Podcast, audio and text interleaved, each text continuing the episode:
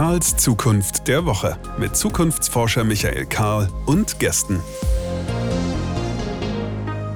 Es ist Donnerstagmorgen oder eine beliebige Zeit zu einem späteren Zeitpunkt, wenn ihr diesen Podcast nicht nahezu live, sondern zu einer Zeit eurer Wahl hört. Jedenfalls Zeit für eine Runde Zukunft. Hier ist Karls Zukunft der Woche. Mein Name ist Michael Karl. Ich bin Zukunftsforscher und freue mich, dass ihr hier dabei seid, Teil dieses Dialogs über Zukunft.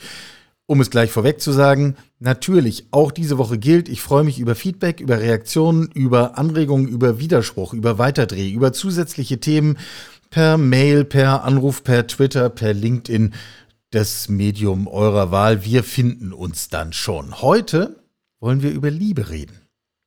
Und über Kommunikation. Und über Marken. Und über Zukunft natürlich sowieso und über die Pandemie und überhaupt. Ich habe einen Menschen hier zu Gast, über deren Besuch ich mich richtig doll freue. Hanna S. Fricke ist hier. Hanna, wie schön, dass du da bist. Vielen Dank, ich freue mich auch und ich freue mich auch über diese wundervolle Vorstellung. Naja, also äh, ich, äh, der Satz mit der Vorstellung kommt jetzt. Du machst, dass Menschen Dinge lieben. Ist das richtig beschrieben? Das ist ziemlich präzise beschrieben, ja. Das ist genau das, was ich mache. Also man könnte es auch schnöde Marketing nennen. Ist das, äh, wäre das auch richtig oder fühlst du dich dann unter Wert verkauft?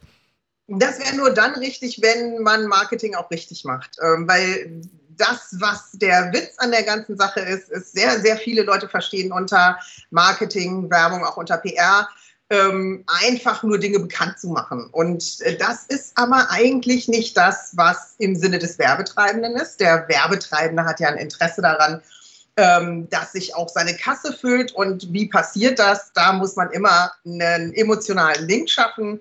Man muss machen, dass Leute etwas wirklich wollen. Ähm, und das ist meine Aufgabe und die ist offenbar äh, schwieriger und erstaunlicherweise für mich auch, ja, hat sich das noch gar nicht so rumgesprochen in der Branche, dass äh, tatsächlich sozusagen Liebe äh, der Weg nicht ja, nur zum dass es am Ende um Liebe geht. Geldbörsen ist. Ja, ja. Hanna hat, um da alle nochmal ins Boot zu holen, Hanna hat auch einen Beitrag zu unserem Buch Creating the Better Normal geschrieben. Um, ähm, was mich sehr freut, weil das dieses Thema Liebe auch in dieses Buch hineinbringt und in die Diskussion, wie wollen wir es denn eigentlich haben? Wie ist denn unser Entwurf davon, wie wir leben, arbeiten, lieben wollen nach der akuten Phase der Pandemie? In deinem Artikel bin ich an ein paar Sätzen hängen geblieben und ich dachte mir, wir arbeiten uns so ein bisschen an, an diesen Sätzen ab, um, um sie zu verstehen.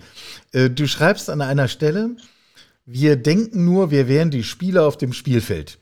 Tatsächlich sind wir der Ball. Im ersten Augenblick habe ich gedacht, das ist eine ziemlich deprimierende Aussage, aber so hast du das vielleicht gar nicht gemeint, oder? nee, ich meine das ist überhaupt nicht deprimierend. Und wenn man sich das mal ganz genau überlegt, ähm, jetzt ist ja übrigens auch überhaupt gerade äh, WM. Ähm, wenn man sich das mal überlegt, dann ist der OEM, oh, ja, ich, wie gesagt, Fußball, äh, nicht meins.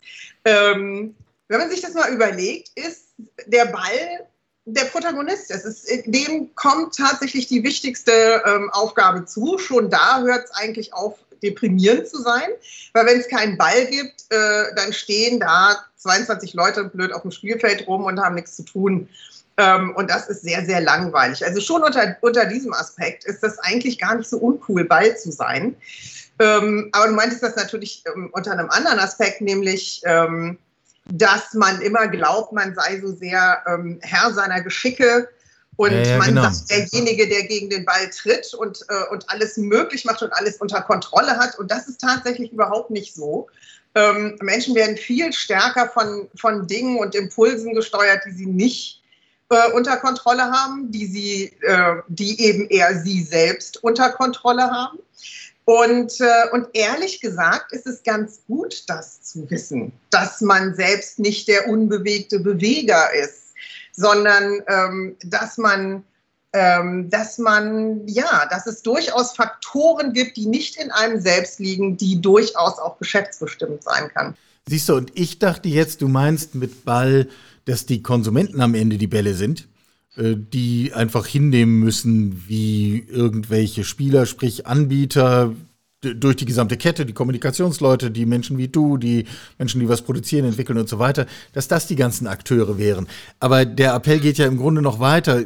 Eigentlich ist das ja auch so ein kleiner Appell zu Demut, nicht? Ähm, Absolut. überschätze Absolut. nicht deine Möglichkeiten, sondern gerade wenn du dich für toll hältst, dann nimm dich mal kurz aus dem Spiel und guck dir an, was die anderen machen ist nebenbei bemerkt, es kann ja sein, dass man selber wirklich der Tolle ist. Ich will das überhaupt nicht in Abrede stellen. Der, dieser Unternehmer ja. hier zum Beispiel hatte ja was Tolles, nämlich dass er, unter, dass er Unternehmer war. Der hat ja andauernd was angestoßen, immer was versucht, hat sich nicht äh, aus dem Konzept bringen lassen. Das sind ja durchaus Qualitäten. Ähm, aber man sollte schon auch den Mut haben, weil ich finde, Demut, da steckt ja nicht umsonst das Wort Mut drin. Man sollte durchaus auch den Mut haben, sich zuzugestehen, dass man vielleicht nicht alles unter Kontrolle hat und dass es vielleicht einfach auch manchmal Dinge gibt, die man eben, die Dinge mehr die Dinge mit einem machen, als dass man sie selber macht. Dieses dürfte das erste Gespräch rund um Fragen von Marketing in diesem Jahr sein, weltweit, das den Begriff Demut in positiver Konnotation enthält. Aber das finde ich schon mal einen guten Schritt, weil eigentlich ist, entspricht das hier nicht dem Bild. Ähm, wenn wir weitergehen in deinem Text, den du geschrieben hast, ja. dann kommen wir zu einem, wie ich finde, hochspannenden Zukunftsthema, nämlich der Frage, wie kommunizieren wir eigentlich mit Maschinen? Ähm, um mal meinen Gedanken auf den Tisch zu legen und dann sagst du, wie du das einschätzt. Wir erleben natürlich äh, immer noch einen weiteren kometenhaften Aufstieg aller möglichen Systeme künstlicher Intelligenz und alles, was daran hängt. Wir erleben das vor allem auch auf Konsumentenseite. Wir sehen mehr und mehr Assistenzsysteme, die mir Entscheidungen abnehmen. Ähm, auf gut Deutsch, in immer mehr Situationen tue ich zwar so, als wäre ich der Kunde, der irgendwas entscheidet, der irgendwie Gegenstand von Unternehmenskommunikation ist, von Markenkommunikation etc. Aber in Wahrheit interessiert mich das gar nicht. Das macht nämlich alles mein Handy für mich. Und das Erste, was ich wahrnehme, ist, dass irgendwas aus der Kiste kommt, wenn, wenn mein Handy das bestellt hat. Heißt aber, jemand, der da eine Marke aufbaut, muss die Liebe zur Marke nicht bei mir Mensch wecken, sondern bei meinem Algorithmus. Ich halte das für ein Thema, was wir in fünf Jahren irgendwie gelöst haben müssen, aber was heute eigentlich keiner gelöst hat. Da stimme ich dir schon mal zu. Ja, das ist ungelöst. Ich bin auch nicht so sicher, ob das in fünf Jahren gelöst sein wird. Also zunächst mal ist es nicht so, dass ich äh, deinem Algorithmus gefallen muss, aber nicht mehr dir. Das Problem ist noch viel schlimmer. Ich muss nämlich euch beiden gefallen. Okay, ja. Ähm, ihr habt aber vollkommen gegensätzliche Anforderungen. Ihr, habt, ihr tickt vollkommen anders. Ähm, und das ist das Problem. Das heißt, äh, mein allererstes Problem als Werbetreibender ist ja tatsächlich gesehen zu werden. Kann noch so toll sein, ich kann noch so ein gutes Produkt haben, noch so nett sein, noch was weiß ich was. Wenn ich nicht gesehen werde, habe ich keine Chance, irgendjemanden glücklich zu machen mit dem, so was ich tue so oder zu verkaufen habe. Deswegen wurde halt in den letzten Jahren tatsächlich so unglaublich viel Wert darauf gelegt und häufig auch überhaupt nur Wert darauf gelegt, der Maschine zu gefallen. Weil wenn ich der Maschine nicht gefalle, wenn die mich blockiert, komme ich nicht weiter. Mhm. So, dann ist eine Grundbedingung okay, der Kommunikation ja. nicht mehr gegeben. So, aber wenn es mir irgendwie gelingt, dann muss ich dir immer noch gefallen. Das heißt, ich schaffe es irgendwie, dass meine, meine Kommunikation bei dir ankommt und dann bin ich aber immer noch einer von vielen. Du guckst dir immer noch zumindest die erste Seite der, deiner Google-Suche durch, zum Beispiel. Ja? Und, ähm, und da bin ich, da stehe ich nicht alleine, sondern da gibt es noch mehrere Leute. So, und dann fängt es an, da fängt dann meine persönliche Kommunikation mit dir an. Da muss ich dir dann gefallen. Und das Doofe ist, du funktionierst anders als die Maschine. Die Maschine geht ganz logisch, ganz bestimmte Kriterien äh, durch.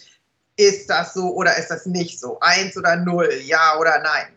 Du funktionierst vollkommen anders. Du hast Erinnerungen, du hast äh, Dinge, die dich gerade interessieren, du hast, keine Ahnung, du hast auch vollkommen unberechenbare Dinge wie, keine Ahnung, verschiedene Hormonstati, du funktionierst anders, wenn das Wetter umschwingt. Ähm, du hast schlechte Laune, du hast was gegessen, was dir nicht bekommen ist. Ähm, also du hast ganz, ganz, ganz, ganz viele, du hast eine Gemengelage, die mit der Gemengelage einer Maschine überhaupt nicht zu vergleichen ist. Und insbesondere funktionierst du gegensätzlich von der Maschine, was die Wahrnehmung anbetrifft. Und das ist das größte Problem, das digitale Kommunikation im Moment hat. Alles, was du, alle, alle Menschen, es gibt eine emotionale Fastlane, das ist alles, was man angucken kann. Ja. Alles, was Farben, Formen, auch, auch äh, Gerüche, fällt jetzt bei digital völlig aus, aber dennoch, der Vollständigkeit halber, auch Gerüche, Klänge, das ist was, was sofort was bei dir auslöst, was mich sofort für dich einnimmt, wo ich sofort denke, oh, das will ich aber haben, das ist aber schön, das blinkert ja so schön, das will ich haben, das riecht so schön, das will ich haben. So, der einzige Grund, warum sich Frauen mit Schmuck behängen und sich Parfum kaufen, ist das. Es ist eine Mimikry. Oh, das riecht aber schön, das blinkert aber schön, das will ich haben. So funktionierst du. Eine Maschine funktioniert weder auf, äh, eine Maschine funktioniert mit 1 und 0. Die guckt nicht, die riecht nicht, die hat keine Sinneseindrücke. Ähm, und das ist hier das Blöde, dass ihr genau gegensätzlich funktioniert. Und wenn man nur auf dem einen, auf dem einen Kanal funkt, nicht aber auf den, dem anderen, dann hat man ein Problem. Dann lass uns mal bitte ein paar, äh, paar Schritte nach vorne schauen. Äh, du sagst, das ist das Problem digitaler Kommunikation in den vergangenen Jahren und Stand jetzt. Ja. Bin völlig bei dir. Ich würde erwarten, dass Maschinen, auch wenn sie nur Nullen und Einsen auseinanderhalten können, Klammer auf, wenn ich meine Biochemie noch richtig zusammenbringe, dann ist unser Hirn im Prinzip ja auch nicht anders gestrickt, nur ein bisschen komplexer vernetzt. Klammer mhm. zu. Ähm, wir werden doch aber in den kommenden Jahren Maschinen sehen, sprich Algorithmen sehen, die immer noch nicht selber denken können. Blöde Wortkrücke, die wir hier haben, aber die doch zumindest sehr viel schneller, sehr viel präziser, sehr viel genauer und sehr viel multidimensionaler beschreiben können, wie reagiere ich eigentlich. Die vorher wissen, wenn mein Mensch, in dem Fall Michael, dieses Ding sieht, dann wird das haben wollen. Also kann ich schon mal kaufen. Ähm, also wir werden doch in der Leistungsfähigkeit der Maschinen enorme Sprünge sehen. Das ist doch der, der, das Potenzial von künstlicher Intelligenz im Alltag. Ähm, ist dann nicht im Grunde jedes Bemühen, dann noch wirklich gezielt emotionale Beziehungen aufbauen zu wollen, äh, von vornherein vergebliche Liebesmüh? Entschuldige die platte Wortspielerei. ähm, also das wird tatsächlich sehr spannend. Ähm, und zwar aus einem anderen Grund als der, den du genannt hast. Mhm. Wären nämlich, also erstmal die Maschinen, äh, stimmt, die ver äh, verbessern sich permanent, wobei sie nicht selber denken, sondern einfach nur äh, besser imitieren können, mir einfach nur besser vorspielen ja, können. Die Simulation wird besser. Ja. ja, aber was daran interessant ist für mich, ist, die simulieren ja nicht nur einfach so ähm, vor sich hin oder für sich, sondern sondern mir soll als Mensch möglich gemacht werden, zu verstehen, was die da so gerade machen. Und das wird mir verständlich gemacht, indem man das, was die tun, ähm, oder das, was ich sehen kann von dem, was die Maschinen tun, dem, was ich selbst tun würde, möglichst ähnlich ist. Weil ich das am besten, alles, was ich schon kenne, kann ich am besten verstehen. So, tatsächlich funktioniert diese Maschine anders, aber es sieht für mich so aus. Ja. Und ich, damit ich das verstehen kann. So, was jetzt interessant ist, ist, äh, was ich an diesem Szenario sehr interessant finde, ist, ähm, diese Maschine ähm, die verlängert und präzisiert nur das Prinzip, das sie schon mal gelernt hat. Das ist, sie lernt nichts Neues dazu. Das heißt, jedes, jeden Irrtum, jedes Vorurteil, ähm, alles, was am Anfang in so ein Programm gesteckt hat, das wird sich im Laufe der Zeit potenzieren. Es gibt ja auch kaum Kontrollmechanismen zwischendurch. Selbst Entwickler sagen dir, hm, also ehrlich gesagt, ich habe das Ding eigentlich so programmiert, dass es ein Selbstläufer ist. Nicht mal ich weiß, wo das äh, Die Idee von Kontrollmechanismen ist ja alleine auch deswegen schon Kokolores, weil diese Vorhersehbarkeit ist ja gerade die größte Stärke dieser Systeme und genau. nicht etwa eine Schwäche. aus Ihrer eigenen Sicht gesprochen. Ja, es ist tatsächlich aber auch eine Schwäche, denn, äh, denn die Entwickler, zumindest aktuell zum Beispiel, sind Entwickler äh, nicht so divers aufgestellt, wie, wie das nötig wäre, um ähm, tatsächlich Systeme zu haben, die der Diversität der Gesellschaft äh, gerecht wird und die reflektiert. Und so werden die, auch die Probleme, die in der mangelnden Diversität der Entwickler jetzt steht, die werden sich auch potenzieren. Was interessant ist in diesem Zusammenhang ist, dass auch auf der anderen Seite jemand steht, der jetzt wirklich lernt. Und das sind wir. Das heißt, Menschen verändern sich und ihre Auffassung, Dinge, die sie erwarten, mit dem, womit sie jeden Tag konfrontiert sind. Das, was man besonders häufig wiederholt, das lernt man gut und irgendwann habe ich meine Erwartung von dem, was zum Beispiel ein idealer äh, Verkaufsdialog ist. Der könnte sich irgendwann mal ändern, weil ich den idealen Verkaufsdialog einfach gar nicht mehr kriege, sondern ich rede immer mit einer Maschine die redet in einer bestimmten Weise mit mir. Ich lerne, dass das also offenbar die Weise ist, wie man Verkaufsgespräche führt. Und dem passe ich mich an. Ähm, und das könnte, ähm, klingt jetzt erstmal klasse, klingt jetzt erstmal so wie, no, so das Problem gelöst, doch genau. Läuft doch. Ähm, ja, ähm, aber äh, es liegen dem trotzdem Probleme zugrunde, weil nochmal unser Gehirn und was das braucht und wie das funktioniert, es hat sich erstaunlich wenig in den Grundzügen angepasst. Das heißt, wir haben nach wie vor ein Gehirn, das bestimmte Sachen will. Wir haben aber inzwischen ein System gelernt, das diese, diesem Willen nicht mehr nachkommen kann. Und das finde ich interessant. Das könnte uns noch irgendwann mal auf die Füße fallen. Ja, äh, mit dem letzten Halbsatz kommen wir ja schon in Wertung rein. Das äh, ziehen wir vielleicht noch mal einen halben Schritt zurück. Können wir gleich machen. Wenn ich das jetzt in eine praktische Handreichung überführen sollte, was wir jetzt gerade besprochen haben, ja. dann komme ich doch am Schluss zu zwei Optionen. Und äh, man müsste doch Menschen sagen, die sich irgendwie mit Kommunikation und Marketing beschäftigen, nimm Weg A oder B, aber wisse, was du tust. Nämlich entweder A, setze auf genau diese Maschinenlogik, dann setze auf beiden Seiten Maschinen ein und die lernen voneinander und werden ihre Effekte verstärken bis zum Limit, aber äh, auf ihre Art und Weise erfolgreich sein und da da auch nur Maschinen miteinander reden, ist auch völlig unerheblich, ob das, wir das für einen würdigen, humanen Dialog halten oder nicht, wird seinen ja. Zweck erfüllen. Außerdem, wenn die Maschine mal läuft, ist das unschlagbar billig. Insofern äh, kann man das dann einmal machen.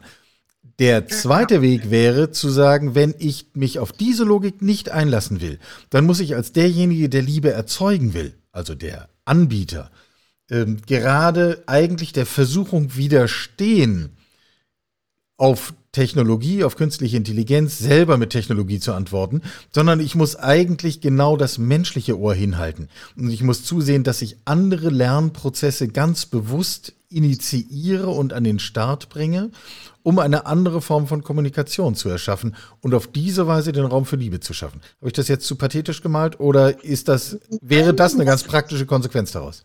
Das hast du ganz wunderschön gesagt. Ähm, nee, tatsächlich. Ich denke, also eine Sache ähm, gefällt mir ganz besonders daran, ohne dass du sie explizit ausgesprochen hast, nämlich ähm, im Moment, weil wir uns im Grunde ja immer noch an, am Anfang einer Entwicklung befinden. Im Moment haben wir so One-Size-Fits-All-Geschichten. Alles muss jetzt digitalisiert werden, alles muss maschinisiert werden, alles muss skalierbar sein. Und, äh, und es gibt ja auch schon jetzt Irrtümer der Digitalisierung, ähm, die offenbar werden, wie zum Beispiel alles ist messbar. Das ist natürlich vollkommener Blödsinn, aber, je, aber das ist so der, das ganz große Star-Argument äh, von digitaler äh, Kommunikation und digitaler Werbung. Ist ja alles messbar, ist vollkommener Blödsinn.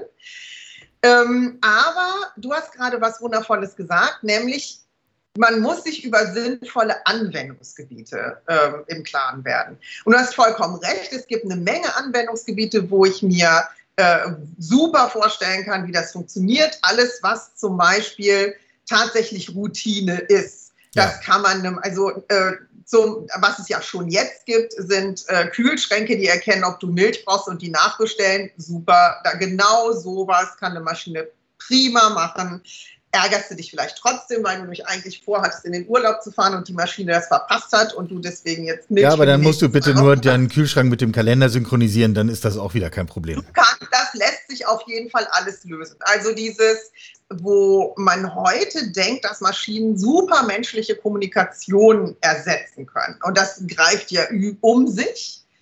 Ähm, ich fürchte, das wird uns nicht weit bringen. Auch wenn sich Maschinen da enorm weiterentwickeln werden. Wie gesagt, ich wage keine Prognose, wohin das jetzt wirklich gehen wird, in welchem, in welchem Zeitraum. Ähm, aber da wird es Entwicklungen geben. Eine Entwicklung, die man eben einfach nicht imitieren kann, ist, sind Unwägbarkeiten und sind eben, wie gesagt, der Weg, der diese emotionale Fastlane nimmt, dass du wirklich etwas, etwas haben willst, etwas kaufen willst, dich für etwas interessierst. Ein anderer Aspekt, den eine Maschine zum Beispiel, die nur guckt, ist das das, was dem gefällt, ist das das, was der die letzten Male gekauft hat oder was dem die letzten Male gefallen hat. Eine Maschine, die das macht, kann zum Beispiel etwas nicht, was bei dir super funktionieren wird, äh, um dir etwas zu verkaufen. Sie kann dich nicht überraschen. Sie kann dich nicht wowen, weil du kriegst ja immer wieder das Gleiche. Du kriegst ja, ne, wie gesagt, wenn für, für sowas wie Milch, Eier und Butter ist das ein super Mechanismus. Aber wer einmal im Cirque du Soleil war, oder wer einmal vor einem Bild gestanden hat und ihm ist die Kinnlade auf die Tischplatte geknallt, weil das so, weil das nicht nur schön war und nicht nur bunt war, sondern weil das irgendwas in ihm zum Klingen gebracht hat. Der weiß jetzt genau, wovon ich rede. Und das kann eben ein, eine Maschine, die gelernt hat, wie du routinemäßig tickst, die kann das dir nicht geben. Jetzt kommen wir an dieser Stelle zu der Frage der Messbarkeit zurück. Du hast eben schon sehr apodiktisch gesagt, das ist im Grunde Blödsinn, wenn man behauptet, man könne alles messen. Ähm, aber wenn ich doch genau solche Reaktionen, wie du sie gerade beschrieben hast, also meine Uhr schlägt da aus. Also es gibt doch durchaus Möglichkeiten, genau auch so eine emotionale Bindung ganz nüchtern in Daten wiederzufinden und zu beschreiben und zu sagen, ist sie jetzt da oder nicht, ist sie anders als das letzte Mal. Ähm, ist diese Liebe, über die wir sprechen, wirklich nicht messbar? Meiner Meinung nach nicht. Es mag Leute sein, die da anderer Meinung sind. Ähm, meiner Meinung nach ist äh, weder die Liebe messbar noch ähm, tatsächlich Marketingerfolg oder Erfolg von Marketingmaßnahmen, Werbemaßnahmen, wie immer man das äh, nennen will. Ich gebe dir ein Beispiel für das Letztere, weil es einfacher ist. Dann komme ich zur Liebe und deren Messbarkeit. Ähm, was man natürlich messen kann, und das ist ja sogar häufig äh, Berechnungsgrundlage von, von digitaler Werbung, sind Klicks. Wie oft wird Klar. irgendwo draufgeklickt? Ähm, wie häufig wird von diesem Klick aus weitergegangen? Wer klickt sich dann nochmal zur Website? Äh, wo hört der auf? Wo verlässt der dann mal den Bestellvorgang zum Beispiel? Das kannst du alles messen. Was du nicht messen kannst, ist, sind die 200 Male, die du überhaupt gesehen werden musst ähm, oder die du zuvor gesehen worden bist, bevor sich überhaupt jemand entschieden hat, auf deine Website zu gehen. Weil vorher wollte der vielleicht sein Wohnzimmer nicht streichen, er braucht auch er braucht erst jetzt Farben. Und irgendwie aus dieser Latte von Angeboten, die ich dem mache, denkt er plötzlich, oh, Moment mal, das habe ich doch schon mal gehört. Ähm, ich gucke mir den mal an. Das, ich glaube, der hat gute Farben, weil ich den Namen schon mal gehört habe. So, dafür brauchte ich aber 200 Mal äh, Kontakt zu dir, der jedes Mal nicht gemessen wurde oder jedes Mal als Nicht-Erfolg gemessen wurde, weil ich ja nicht direkt gekauft habe ähm, sondern mitten im Prozess ausgestiegen bin oder sonst was. Ich werde also als Nichterfolg gewertet. Aber tatsächlich bin ich über kurz oder lang ein Erfolg. Ähm, und das ist traurig, auch weil es häufig zu falschen Messergebnissen führt, denn es werden dann, weil wir leider so sind, häufig Zusammenhänge konstruiert, die nicht da sind. Das heißt, ich kaufe dann tatsächlich diese Farbe, zufällig just in der Woche, in dem es ein Sonderangebot gibt oder zufällig in der Woche, wo irgendein Banner äh, gewechselt wurde. Das habe ich aber gar nicht mitgekriegt. Ich habe gar nicht mitgekriegt, dass die sonst einen anderen Banner hatten. Ich kaufe jetzt die Farbe, weil ich sie jetzt brauche. Aber es wird gewertet als, ah, siehst du, wenn wir die Bannerfarbe ändern, dann geht hier die Post ab. Ist nicht so. Wir wissen das alles nicht so wirklich. Wir, wir, es gibt zwar etwas, was messbar ist, aber das, was wir glauben zu messen, ist nicht zwingend das, was uns da tatsächlich vor die Flinte läuft. Ich spiegel dir das mal zurück und damit du mir ja. sagen kannst, ob ich es richtig verstehe. Es ist also die entscheidende Frage gar nicht die, ob das erste Date ein gutes ist, sondern die entscheidende Frage ist die, was habe ich eigentlich in den Schritten zuvor gemacht, um mein erstes Date anzubahnen? Und das sind eigentlich die, äh, die uns üblicherweise aus dem Blick geraten. Das ist jedenfalls für dich als Werbetreibender das, was dich interessiert. Das, was du, du willst ja nicht, ähm, das ist, und ich glaube, das ist auch ein großes Missverständnis äh, bei deren Agenturen sozusagen. Was du willst, ist ja, du willst ja keinen Banner, der besonders häufig geklickt wird. Es kann dir völlig gleichgültig sein, wie lange, wie häufig sich die Leute dein, äh, deine Werbung angucken. Weil was du willst, ist dein Produkt verkaufen oder was auch immer du mit, dein, mit dem, genau. was du da gerade hast, ähm, irgendwie erreichen willst. Am Ende des Tages möchtest du Geld damit verdienen.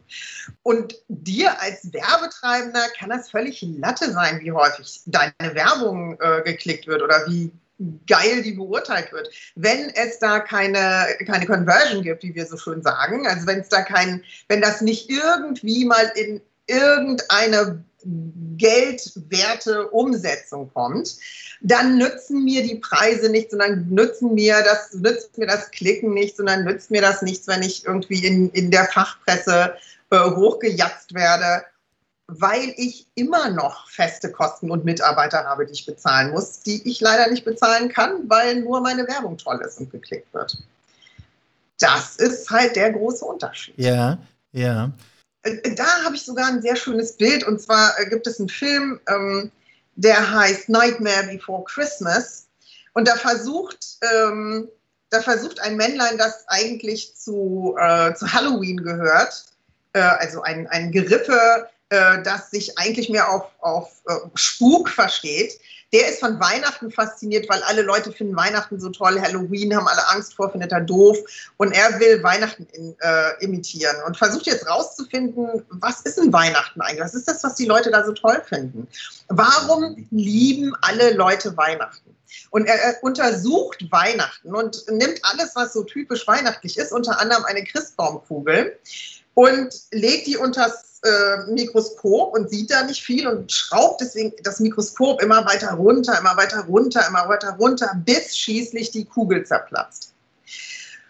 Und das finde ich ein sehr schönes Bild für die scheinbare Messbarkeit von Liebe. Ich kann sowas wie Herzfrequenz messen. Ich kann messen, ähm, wie sehr du schwitzt, wie sehr sich deine ähm, Hauttemperatur erhöht, ich kann alles Mögliche messen, was passiert, was bei dir passiert, wenn ich den Raum betrete. Und, ähm, und ich kann aus dieser Summe, wenn ich sehe, aha, das passiert bei sehr, sehr vielen Leuten, ich kann aus dieser Summe dann tatsächlich äh, den Schluss ziehen, der interessiert sich für mich oder nicht. Ähm, aber ob das Liebe ist und in welcher Weise sich die äußern wird, und ob dein Bild von Liebe sich mit meinem Bild von Liebe deckt, das kann ich nicht messen. Ich kann messen, ob du dich für mich interessierst. Ich kann nicht messen, ob du mich äh, aus dem Beiboot schmeißt, wenn die Titanic untergeht, damit du bessere, bessere Chancen hast als ich. Ich weiß nicht, wie weit deine Liebe geht. Das kann ich messen. Ähm, und das ist ja auch das Bedauerliche, denn diese Erfahrungen machen ja unglaublich viele Leute, auch solche, die sich dann irgendwie insgeheim Tricks ausdenken, wie sie den anderen irgendwie auf die Probe stellen und was weiß ich was. Am Ende ähm, ist man da dann doch in Gottes Hand und das lässt sich alles überhaupt nicht messen. Punkt verstanden. Ähm, äh, kurz zurück zu dem Buch, ähm, an dem du dich dankenswerterweise mit beteiligt hast. Da gucken wir ein bisschen drauf, was lernen wir jetzt aus dieser, äh, aus dieser akuten Pandemieerfahrung, die wir alle miteinander teilen. Und du hast das Argument gemacht, im Grunde wir werden danach mehr Raum für hochemotionale Beziehungen, um jetzt nicht schon wieder das Wort Liebe in den Mund zu nehmen, äh, die, uns miteinander verschaffen und diesen Raum auch nutzen. Ähm, ob nun im Zwischenmenschlichen oder in der Markenkommunikation oder auf welcher Ebene auch immer. Gib mir ein, zwei Aspekte, die dich zu dieser Einschätzung geführt haben. Denn ich meine, spontan würde ja jeder zustimmen wollen, aber ich versuche immer, äh, gerade da, wo wir es so wollen, äh, besonders kritisch zu fragen und zu sagen, also ist das eigentlich das, was wir als Erwartung wirklich formulieren können? Was hat dich dazu geführt? Mich hat dazu ähm, ganz einfach Beobachtung geführt und das Wissen, über das wir vorhin ja schon mal gesprochen haben, dass Menschen lernen und auch das Bedürfnis haben zu lernen und, ähm, und ihr eigentlich sich selbst der Umwelt anzupassen, wenn das irgendwie möglich ist. Manchmal hat das irgendwie, äh, nimmt es komische Wege. Ähm, aber in diesem Fall ist mir aufgefallen, ähm, wie sehr Menschen darunter gelitten haben, ähm, nicht mehr so viele Sozialkontakte zu haben. Jedenfalls die meisten. Es gab auch äh, sehr, sehr viele Menschen wie mich zum Beispiel, die das manchmal gar nicht so schlecht fanden. Aber die meisten Leute, und selbst da zähle ich mich dazu, ähm, die meisten Leute haben gemerkt, mir fehlt das. Mir fehlt die Nähe. Mir fehlt, dass jemand auf mich eingeht. Mir fehlt, dass jemand ähm, als Mensch für mich als Menschen da ist. Ähm, das war deswegen interessant, weil digitale Kommunikation in dieser Zeit ja sehr, sehr viel übernommen hat und, ähm, und eigentlich auch ähm, ziemlich segensreich viel übernommen hat. Also ähm, ich bin Zoom auf ewig dankbar zum Beispiel. Ähm, aber ja. interessant war auch, dass sehr viele Leute gemerkt haben, es strengt mich wahnsinnig an, weil sie viel Energie aufwenden mussten, ohne welche zurückzukriegen. Sie haben ja nur mit, einer, mit einem Bildschirm geredet. Und ich, man merkt das so im Alltag gar nicht oder man hält das für, für verplemperte Zeit, dass man halt auch noch in der Kaffeeküche steht und sich über irgendwelchen Quatsch unterhält oder dass man sich mal in den Arm nimmt oder sich anrempelt oder ähm, völlig belangloses Zeug redet. Das hält man irgendwie immer eben für belanglos, so als könnte man auch ohne klarkommen. Und ich denke, die Pandemie hat uns gezeigt, dass das nicht der Fall ist. Das ist wichtiger für uns, als wir vorher gedacht haben. Ähm, und das ist eine Erfahrung, die gerade sehr, sehr viele Leute machen. Und das ist eine Erfahrung, denke ich, die auch Marketing aufnehmen wird und muss. Und auch hier, denke ich, äh, wird, wird es einen Split geben zwischen digitaler Kommunikation und äh, ich glaube, dass tatsächlich Erlebnisse da sein, wird eine größere, aber andere Bedeutung bekommen, als das bislang der Fall war. Ja, also ich fasse zusammen, wir haben ein klares Plädoyer, das, was wir gerade miteinander erlebt haben, als eine kollektive Lernerfahrung zu begreifen, ja. wie eigentlich genau dieser Weg zu mehr, zu Neuem, zum nicht messbaren, zum Lernenden, Raum braucht und Raum bekommen muss und das gar nicht in Technologie untergeht, sondern im Gegenteil sich durchaus in einem sehr dynamischen Prozess mit, gegen, neben, oben, über, unter Technologie vollzieht. Und damit haben wir ein Zukunftsbild entworfen für die kommenden Jahre, was wir in Fragen von analog digitaler Kommunikation eigentlich vor uns haben.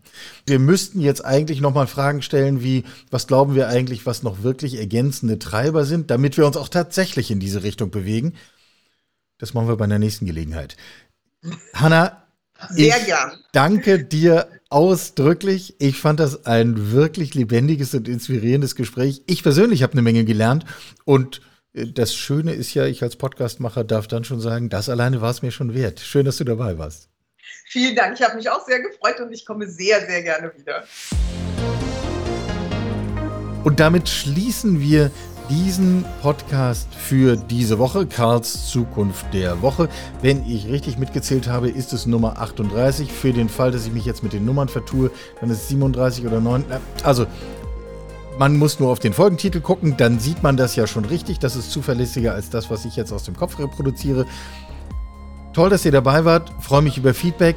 Es geht weiter. In Kürze erscheint dieses Buch. Seid gespannt. bleibt gesund. Wir hören uns nächste Woche. Bis dahin. Sie hörten Karls Zukunft der Woche, ein Podcast aus dem Karl Institute for Human Future.